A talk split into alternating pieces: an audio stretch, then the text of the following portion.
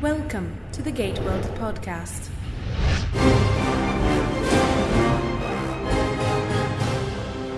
Welcome to episode number 17 of the Gate World podcast. Today, David and I are talking about a very special topic with no new episode of Atlantis last week on Halloween. We're talking about the characters in Stargate Atlantis and Stargate SG 1 that we lost too soon. We'll also give you a preview of our upcoming interview with Paul Brown, president of Legends Memorabilia. And there's also more Stargate news, features, and listener mail. Bend your Kozars and get in your Micta groove. The Gate World podcast starts right now. My name is Darren Sumner, and David Reed is here too. Yes, I'm here, and I can speak for myself, but I, I appreciate the option, though. I'm trying to think of new Uh. ways to introduce you every every week. David is uh, an awesome guy. David is uh, uh, works on Gate World. It's kind of like, you know, it's like at the end of Letterman when they have worldwide pants, the announcer always says something different. Yeah. I mean, how many things can you come up with? Uh, and we're not that creative, so. I got to mean, be more on. creative. I know it. Stargate News. Here are your headlines from Gate World for November 4th, 2008. Titan Books is getting ready to release the fourth season's installment of the Stargate Atlantis official companion series. The 160 page book features behind the scenes interviews with cast and crew, an episode guide, 16 pages of color photos, and a special introduction by Atlantis co star David Hewlett. Look for it at bookstores November 28th or pre order it right now at gateworld.net. Stargate Universe is on track for its summer 2009 premiere on the Sci Fi Channel. Sci-Fi.com posted an update on the show last week, indicating, among other things, that a first draft of the pilot episode is due by the end of the year. That's a good thing considering the show is scheduled to begin filming in February. Reps from MGM and the network met in September to hammer out and agree on the show's creative direction, and casting on the show is also well underway. The story from sci-fi.com also confirmed what executive producer Joseph Mallozzi told fans on his blog several weeks ago, that story ideas have been generated for the first five episodes of Universe. I have to say, it's a far cry from the shallow confection many fans are imagining. Mallozzi wrote on his blog. In fact, in many ways, it's a much more cerebral and mature addition to the franchise, while firmly entrenched in pre established Stargate mythology. Stargate Universe definitely strikes out in an exciting new direction. End quote. To keep tabs on the new show as news develops, visit gateworld.net slash universe. And she played Dr. Janet Fraiser on Stargate SG 1 for seven years, and now actress Teryl Rothery has landed the role of a lifetime. She gave birth to a baby girl on October the 3rd, weighing 6 pounds 15 ounces. Teryl posted the announcement on her official website at terylrothery.com. Congratulations go out to this terrific actress and entertainer and her husband. Yay, Teryl. Gateworld features. Gateworld's new interview with Stargate SG-1 makeup artist Jan Newman is now online. Jan discusses things like the origins and complexities of those Jaffa tattoos, aging members of SG-1 in various episodes, and working with the likes of Chris Judge, Richard Dean Anderson, and the late Don S. Davis. It's a video interview that runs nearly half an hour, and it's ready now at gateworld.net. You were looking forward to this interview. What'd you think of it? You don't ask me that, I haven't watched yet. Oh, you're fired. I will. I'll watch it. I watch all your stuff eventually. That's good. It's good to know what's on your own site. Yeah.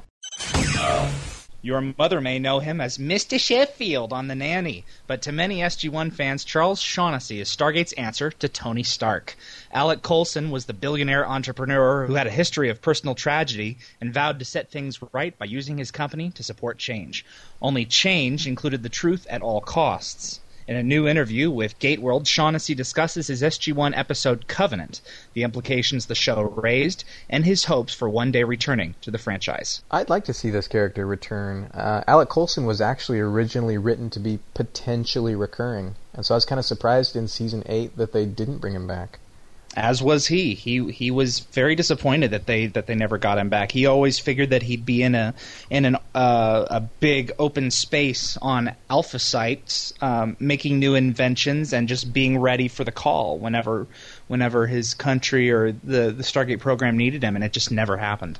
You know, there were a lot of Earth-based episodes that that the show did from time to time um, that that involved things like the trust and the NID and and various agencies and and government organizations. Uh, And I found, for the most part, those sorts of storylines were uninteresting until we had a character like Alec Colson who was really relatable. And I think if you would have if you would have kept a recurring character that was Earth based like that, it would have been a lot more interesting to me than than going and, and seeing you know some random guy who worked at the NID. Head over to Gateworld's Stargate Image Gallery now to find the first photos from Vegas, a very special episode of Stargate Atlantis set to air in January. The episode is written and directed by series co-creator Robert C. Cooper and features a unique look at John Sheppard and other Atlantis characters.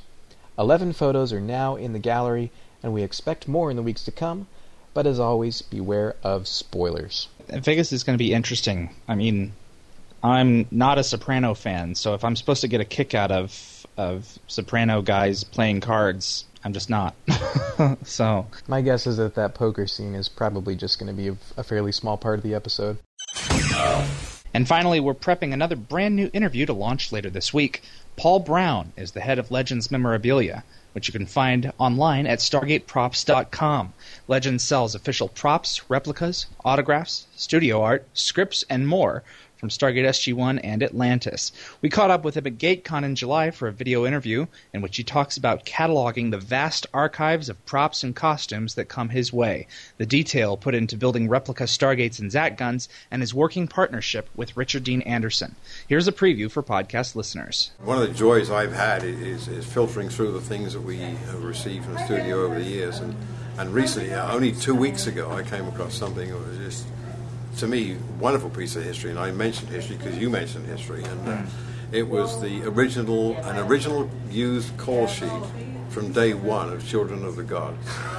So the very first call sheet, Very the very first. first day of the of the series. You know, and I looked at that piece of paper; it was all kind of crumpled and wrinkled up and been folded in and out a few times. I thought, my goodness, you know, this is a piece of paper history. This needs to be framed. Exactly, and it's going to be um, absolutely, along with the Charles Dickens and the other great pieces of paper memorabilia. I think are special, and um, one day we'll make sure that that gets on somebody's wall, and uh, it'll be very special. Right now, it's something I want to hang on to because yes, I am a Stargate fan, and to me, it is rather special. It's difficult being a collector and a fan. Yeah, especially uh, when because you have all these. Exactly, you know, you, so we have to be somewhat selective. Tune in to Gateworld later this week for more with Paul Brown, or subscribe to the Gateworld Interviews podcast on iTunes.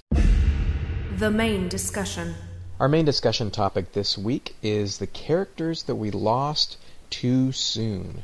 Now, this is kind of a difficult one to, to qualify what, what it is that we want to talk about here because there have been a lot of characters on both shows, obviously, that have gotten killed off. Stargate writers, you know, David, they like to kill off their, their recurring characters a lot. In the limited time that we have, we want to talk about main characters or characters that are really f- frequently recurring characters, not just occasional. As much as we love Martouf and we love Jacob Carter, and, and those characters had really significant deaths on the show, um, maybe we'll talk about them in another podcast. So, up front, we'll say we can't cover everyone, uh, and and also I want to say that when we're talking about writing a character off a show, especially when it's a main character and it's a character that, that is really well loved by fans, a character and an actor who who have big fan followings, um, it's inevitable that we as viewers don't see the whole picture. You know what I'm talking about? Mm-hmm. There are inevitably going to be production issues that bring about cast changes that viewers are, are simply never privy to. We don't know if it's the network didn't like somebody or somebody's difficult to work with on set or the studio asked for, you know, a major change on the show for one reason or another. Um, so, you know, we're going to try to limit ourselves to the characters more than the actors, I think. Yeah. Well, often when I'm at a convention, a fellow fan will approach me and say, "You've you've been on set, you've been behind the scenes. Why did they let such and such go?" And I just have to say, "Well, you know what? Not everyone is cut out to do series television." Like Stargate, you know, it's very, very demanding. Mm-hmm. And We we have no idea. We've gone to set when lunch was at four or five o'clock in the evening, Oh, yeah. and they're going to work into the midnight hours. It's not for everyone. Yeah, it's just that these these guys, their job is very public, and you know, how many reasons can you think of why you would potentially lose your job either uh, whether it was your decision to leave or or you were let go. There there are a thousand reasons that you could possibly come up with. So And it's none of our business to know. Yep. So we want to make sure we're not criticizing the actors, we're not criticizing the producers or the studio for making these decisions, but we're really talking about the characters and, and how we think the characters worked on the shows and if if we think there was maybe more story potential. If if all those real life production issues were not an issue, you know, what what's the potential that these characters had for more storytelling? Mm-hmm. So first up, we're gonna do a few from SG1, then we'll switch to Atlantis. Of course, the big the big guy in uh, the middle of SG1's run, who came in uh, when Michael Shanks departed the show, was uh, Corin Nemec's Jonas Quinn. Corin came in in the season five episode Meridian, uh, very l- lanky and small compared to his return in season six, in which he, I, I swear, gained fifty pounds. You know, Yeah, and, right. and just buff and and huge. See our recent interview with Corin for more.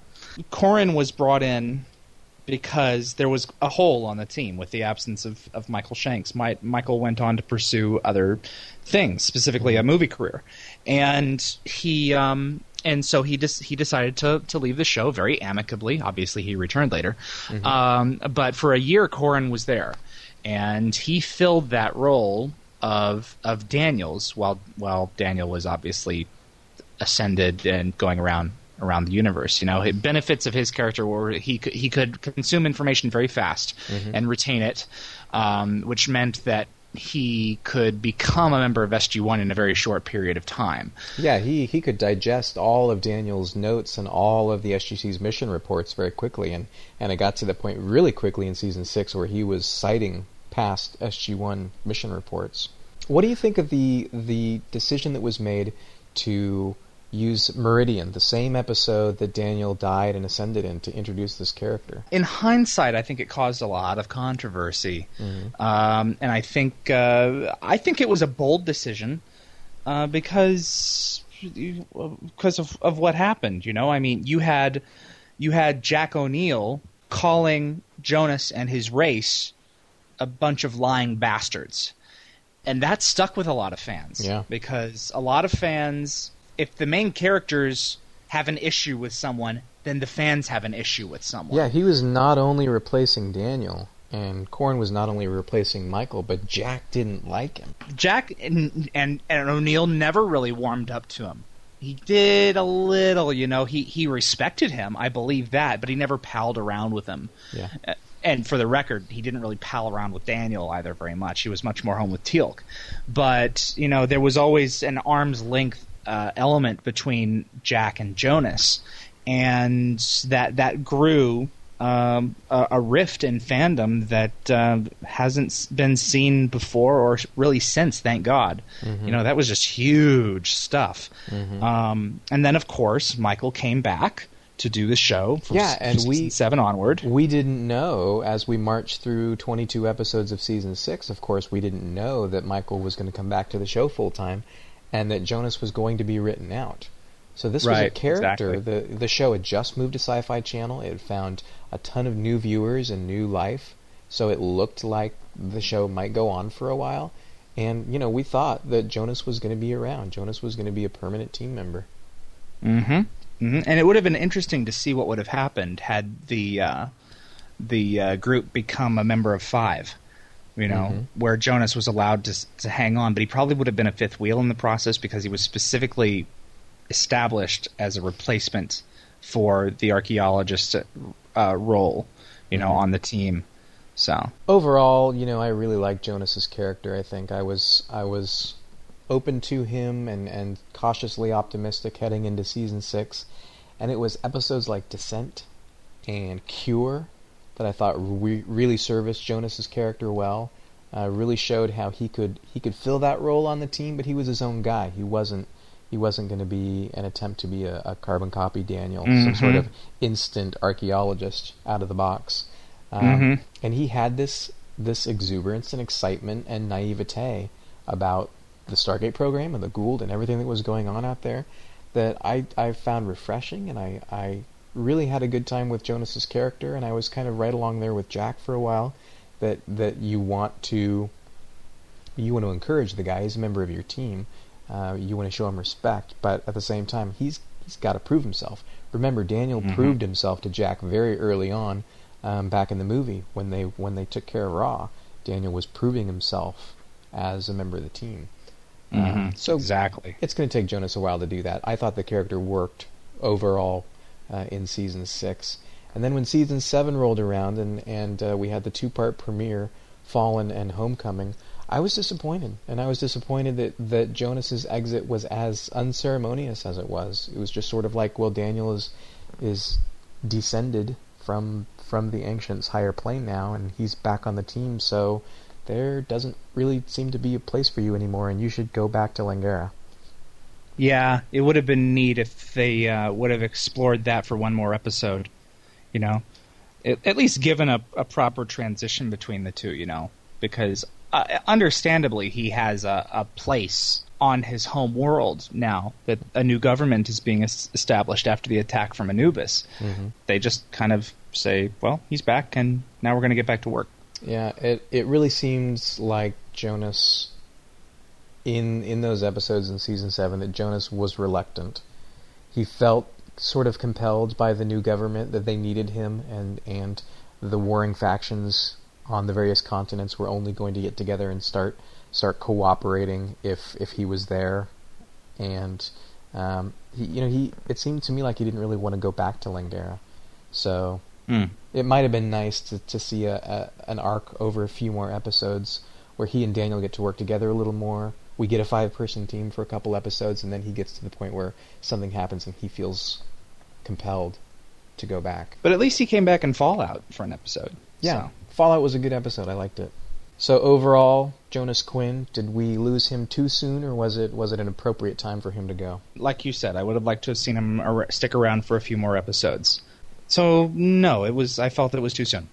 Yeah, I think it was too soon, but but you know, uh, like you said, he was written as a replacement for Daniel, and so it it might have been a little difficult to maintain both of those characters and to go ahead into season seven with a five person team. So I would have liked to see him for a few more episodes, but but probably not permanently.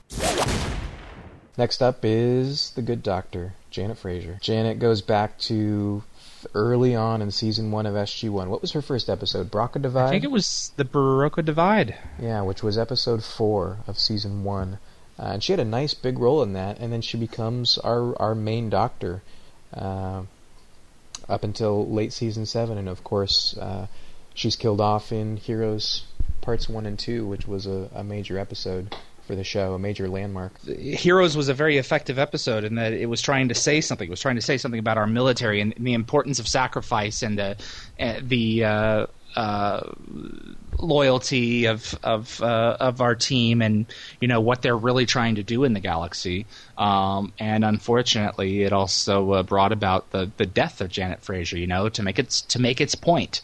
And Heroes, in my opinion, would not have been as memorable if that had not happened. Yeah, it's it's tough to obviously to, to try and make a point like that without killing off somebody that we love.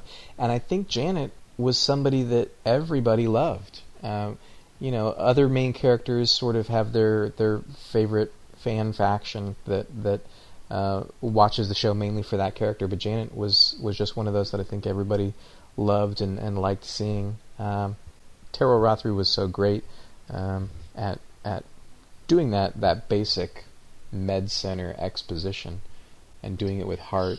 And that's obviously for storytelling purposes, that's a major role. I mean, look at how much Janet got used over the course of those seasons. The the, the diagnostic stuff and all the exposition that has to happen.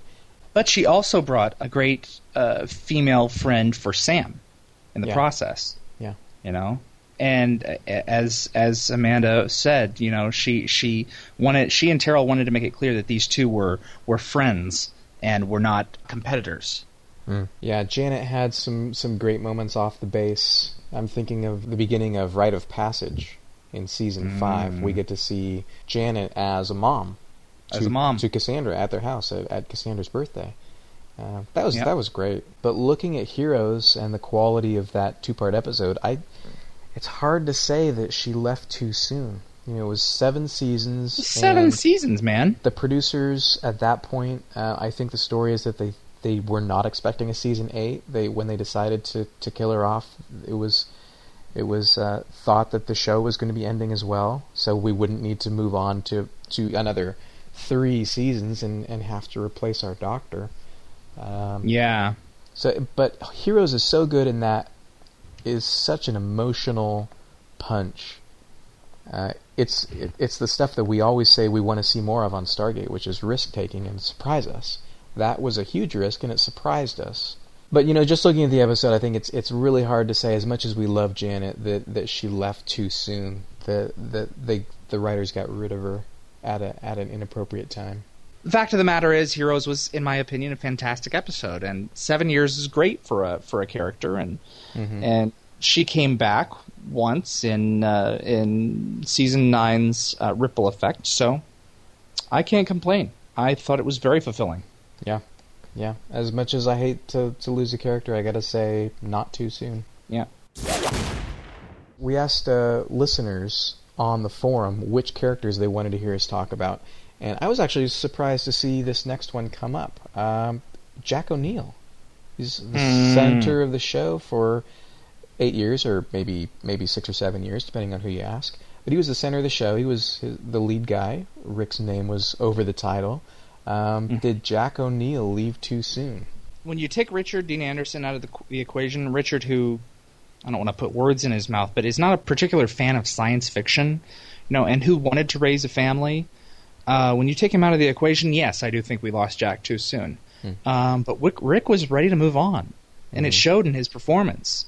You know, and uh, you can't hold the guy hostage to that. Uh, He's he's already successful. He can do what he wants, and he needs to go and do what he wants. He needs to raise a family. You know, he needs to he needs to work on on projects that that he thinks are are important to to the future of our planet. You know, you can't condemn him for that. You know, Yeah. we'd be wrong to do so. Yeah, those those real life actor actor plans and, and desires and production issues aside, though, as far as Jack O'Neill goes as a character, I think ultimately what we're asking is: is it appropriate for Stargate SG One to continue without Jack O'Neill? It's like asking: is it appropriate for Star Trek to continue without Captain Kirk? Seasons nine and ten were in in many respects a, a different show, even though a lot of cast members stuck around.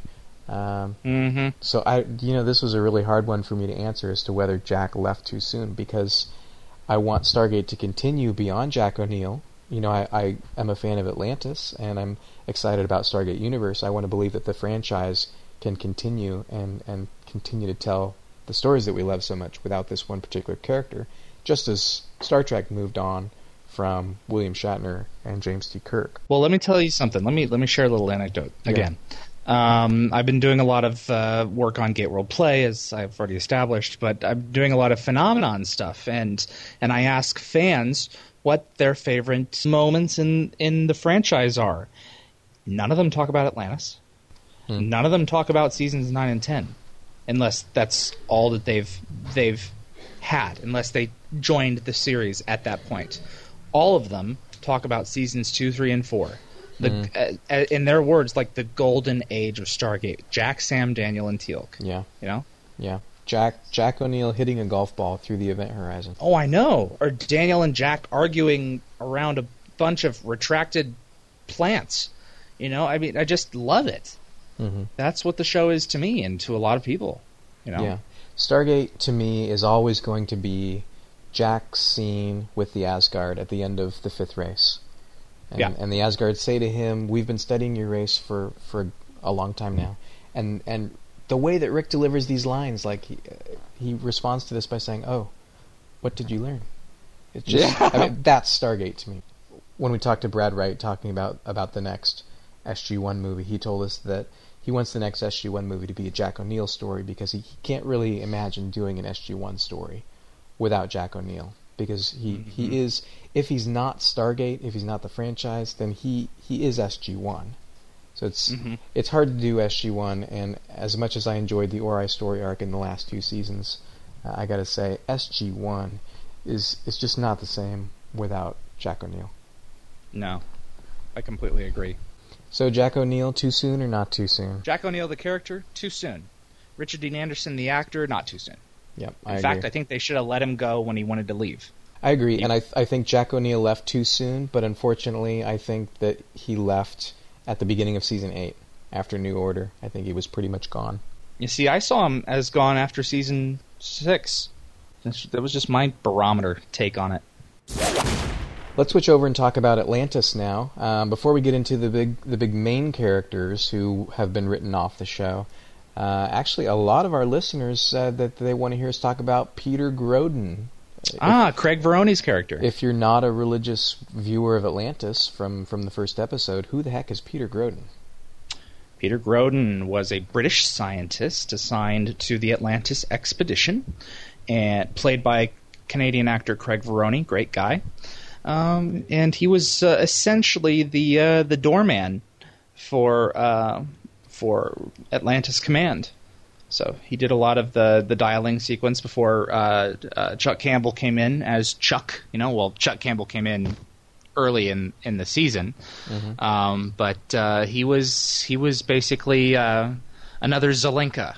Yeah, he was kind of a backup scientist guy who was often in these in these analytical, sciency dialogue scenes with Zelenka and McKay, trying to explain things to Sheppard and Weir. So I guess I guess in that respect, he was especially with keeping Zelenka around. Grodin as a scientist was a, maybe a bit superfluous for storytelling purposes. Well, it was superfluous enough that it, they uh, were they knocked him off in uh, Siege Part One. Yeah, at the end of season one of Atlantis, and um, I was I was kind of surprised. I mean, obviously it was it was supposed to be a surprise because this guy had been an original member of the Atlantis expedition. He showed up really early on in Rising, the show's premiere, and he was there, uh, pretty present throughout all of season one. right, he had the first line of dialogue in in Rising, um, aside from a guy over the comm in the background. Hmm. That was a I, I enjoyed that character, but did he leave too soon?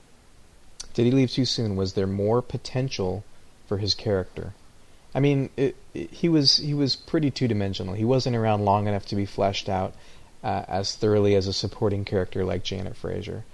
Um, so he's I mean any character you could do more with, you could tell stories about, uh, but he was really supporting and really like kind of even behind Zelenka. As, and Zelenka was a supporting character. He was not a member of the main team, uh, and David Nykl not obviously not a member of the main cast. And then Grodin was sort of that third level, even behind him. So yeah, I, I can't say that he left too soon. I think it was it was nice to have a familiar face that we knew and loved get knocked off by the Wraith as they were marching towards Atlantis to wipe us out. I'm going to defer with you on on on this one because uh, although I will agree that uh, he didn't get enough character development to really become valuable, but I do think that he left too soon. I um I I, I loved the reaction that I got from watching him blow up in Siege One. You know that that was that was on purpose. You know that was that was a, a feeling that knocked around in my gut. Oh, Grodin's dead. Um, and I would like to have seen him more. I do think we lost him too soon. But we lost him early enough that uh, the character didn't develop so much where there were huge campaigns to bring him back. Next up is Lieutenant Aiden Ford. Ford was a member of Sheppard's team from uh, the first episode of Stargate Atlantis. Uh, he was there for all of season one, and then uh, season two rolls around, and the producers decided to write him off the show. Now, what do you think of this character from the beginning? He's he's um, he's an SGC vet. He he'd served at Stargate Command for a little while before the Atlantis expedition, but you know he's he's kind of happy-go-lucky, and he's the enthusiastic young young munitions officer, explosives expert. The the the only real piece of data that we had on him was I mean by observing the the pilot was that he was a weapons specialist and that he was previously with Stargate Command as Sumner and and pr- many of the others appeared to be. But they never explored that. And that could have been a lot of interesting potential there. You see what unit Ford was with SG-15 you know whatever um, what led to his being promoted to the Atlantis expedition some of the problems that he had had a- as member of an SG team um, they just never went there, you know.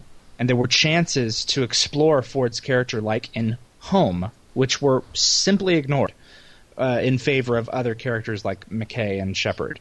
it's it's kind of hard for me to be objective because Rainbow Sun Franks is a personal friend of mine. Yeah. Um, but I do think that um, this character left way too soon and was never given a chance. Yeah, I, I don't think that he was really used to his full potential in the first season. But the first season of a show, obviously, there's a whole lot of ground to cover, a whole lot of feats to be found uh, under the show, and, and, and trying to service the characters.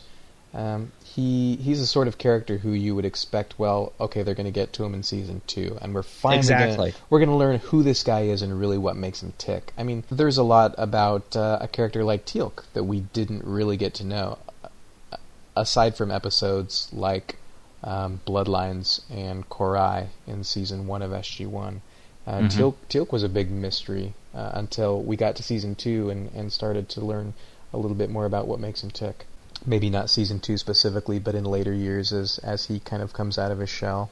Season one of a show is basically a get out of jail free card. You know, if they don't do well, but you don't eliminate one of your characters at the very beginning of season two and start over with someone else. You know, you just that, that there's no chance for that character at that at that point. Of course, they're not going to be fantastic. You know, of course, they're not going to work completely yet. They're not supposed to. There's only 20 episodes under their belt.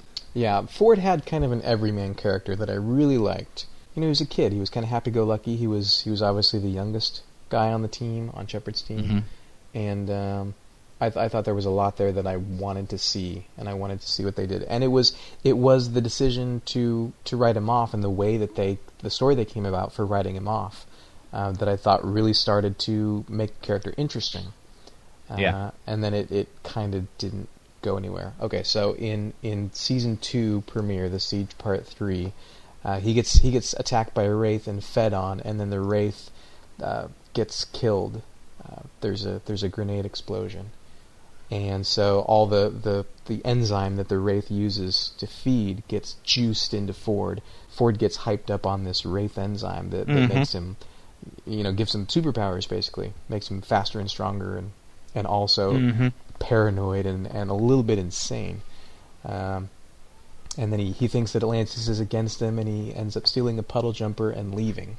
That's fantastic. You're taking a main character and you're you're doing something really bold and interesting with him. Oh yeah, it was his most interesting episode at that point. Yeah, but it was for the for the sake of getting rid of him. Yeah. I mean, do you think that they would have done that if he was going to be around as a as a full time cast member still? No.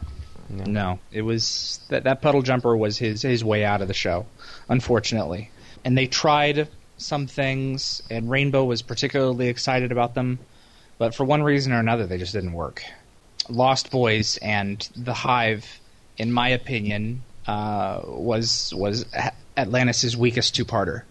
So, I don't know. I was also very disappointed in the way that they left Ford's character hanging. Uh, Yeah. He he kind of rescues the team and helps them to get off the hive, uh, and and does the self-sacrifice heroic act, and then it's left hanging. The hive explodes, and we don't know if he made it off. So he might still be out there alive somewhere, uh, or he might be dead. He might have died in that in that hive explosion, and we just don't know.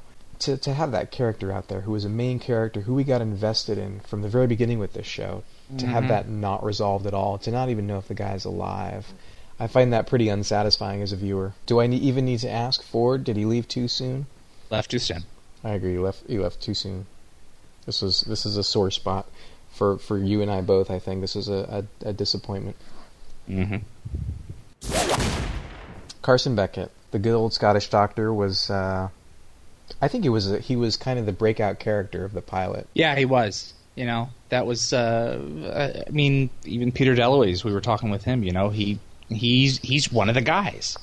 You know, he just he demanded to to be brought in there. You know, as one of the team uh, on on a, a full time basis, and and every time that that Paul comes back, you know, I mean, Tammy sings his praises, and she's right. You know, he just he's the glue that that holds that whole group together. In my opinion, you know, when when he comes in there, he makes that episode work.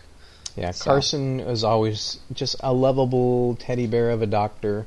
Um, he wore his heart on his sleeve. He's you know got the got the great Scottish accent. One of my favorite memories of Beckett is at the beginning of the second episode after the pilot, Hide and Seek, where he's giving McKay the uh, the ATA gene injection, uh, and he, he they just have the little banter, and, and Beckett gets ready to stab him and says, "Here we go." just st- little stuff like that that just make you love the character. And then we get to season three's Sunday, and it's kind of this laid back episode where it's everybody's day off, and you know Weir's kissing a boy, and Sheppard's going golfing, and mm-hmm. Rodney's planning a picnic, and then this guy that we all kind of love again, like like Janet, we all kind of love this this guy. He dies. And, and it's it's kind of heartbreaking that way in that way because he he for ten minutes of the episode or whatever it was five, um, he was trying to find someone to hang out with, and in the end, you know, he gets called back to work and blows up. Yeah. So Sunday, I, I you and I kind of differ in our opinion of Sunday. I, I think I liked it a little bit more than you did. Uh, Sunday for me was what Atlantis could be at its best, kind of like Heroes was for SG One, a lot like it, um, and was was very cool. A breakout episode, in my opinion. Served with the death of Carson, it wouldn't have been nearly as interesting had that not happened. Yeah, uh, I mean, obviously, character deaths and, and deaths of major cast members, major characters, are always powerful, but uh, I don't know if they're always necessary. It's this is this has been kind of intensified for me since Carson came back, since we've had Clone Carson since uh, season four's two-parter, The Kindred. It cheapened Sunday. It cheapens Sunday. It cheapens the entire decision to write out the character because now he's back, and I think that's interesting. I think that, that the fact that they found a clone and Michael created him, and and then we had to stick him on ice until we could figure out a way to cure him, uh, and now he's back, but he's he's our Carson, but he's not our Carson, which was dealt with a little bit early on. Um, I think that's interesting. I'm I'm glad they brought him back, but yeah, it cheapens his death, and it makes you say, well why why'd you get rid of him in the first place? It it seems Mhm. like there are behind the scenes network political issues about getting rid of of Paul's character that haven't been explained and are probably never going to be explained to the fans. Mhm. Uh, and so it just feels like like a, a great big, you know, what the heck? Why Yeah, why'd you even bother doing that? I mean, I was mad. Right. I was I was upset when Carson died in Sunday. Um, so now to to have the question mark over that as to to not only did this happen, but it seems to be kind of pointless in terms of the story. Uh, just makes it worse. I have not watched Sunday since Carson's return. Sunday always had me in tears every time I would watch it, and now I don't think it will. Hmm. And isn't that sad? You know that that that it it changed like that. Um, it's it, the impact is is no longer there. You know, which is a shame in my opinion. You know, because it was something that was really really cool. Well, so did Carson Beckett leave too soon? Yeah, I think so. I I, I would have um, liked to have seen him grow like Janet did. You know, I think that would have been cool. I, I would have taken Carson over over some of the um, some of the regulars. Yeah, yeah, I um, I do. I agree. I think he left too soon. I, I think Sunday is is has that punch because it is the death of a, a major and beloved character, um, but it feels I don't know. It feels kind of like a cheap punch in the gut to me. Maybe that's just because he they brought him back. Uh, I think he never should have left in the first place. Last but most certainly not least is the original commander of the Atlantis expedition, Dr. Elizabeth Weir. Now played by three different actresses. yeah. She was introduced in uh, the season seven finale of SG One, Lost City, played then by Yeah. Jessica Steen.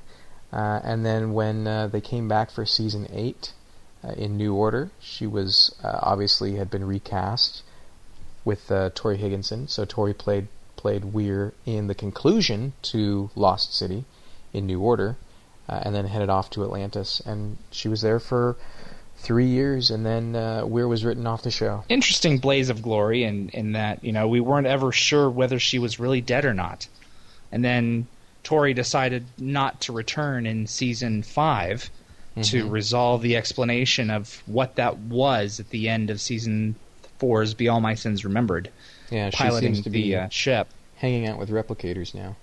Right, exactly. After we And thought then- she was dead, I, I loved her character. I love the fact that they decided to have Atlantis commanded by a woman. Uh, by Mhm. by a civilian who was a, a linguist and a diplomat. Uh, she she negotiated treaties for the UN and and all this stuff. I wanted to see her go off world more.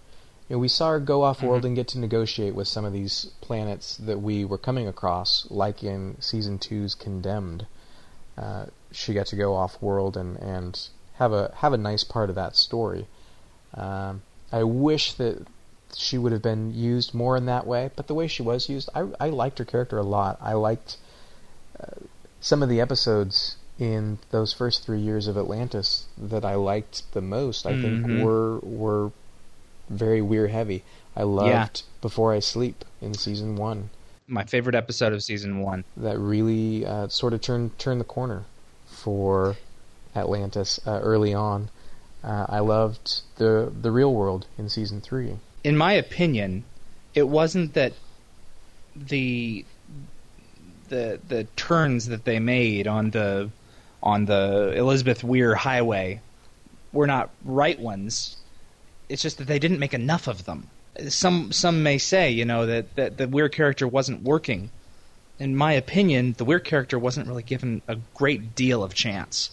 You know, in in the average episode, they they played her much more like a Hammond than uh, an active participant of the uh, team. You know, I mean, Hammond in in seven years, Hammond had what one episode, two, where he was a highlight, and wasn't even featured heavily in like Chain Reaction. You know, where uh, he was the catalyst, but you know that wasn't Yeah.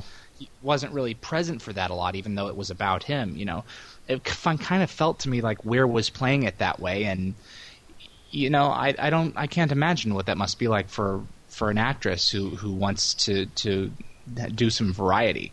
Well, you know, I, So- I asked Tori the first time that I got to interview her was early on in season one, before the show had premiered in 2004.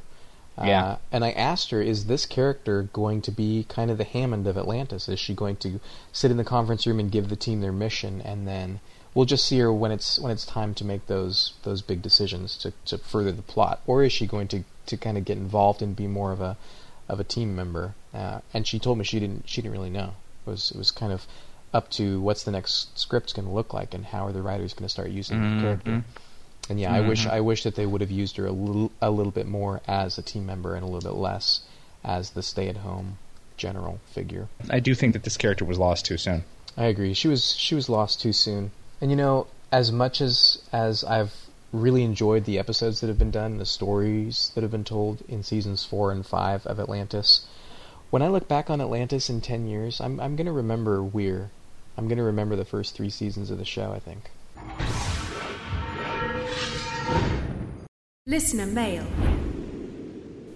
We have a few items from the listener mailbag this week. Darren, who's our first submission from?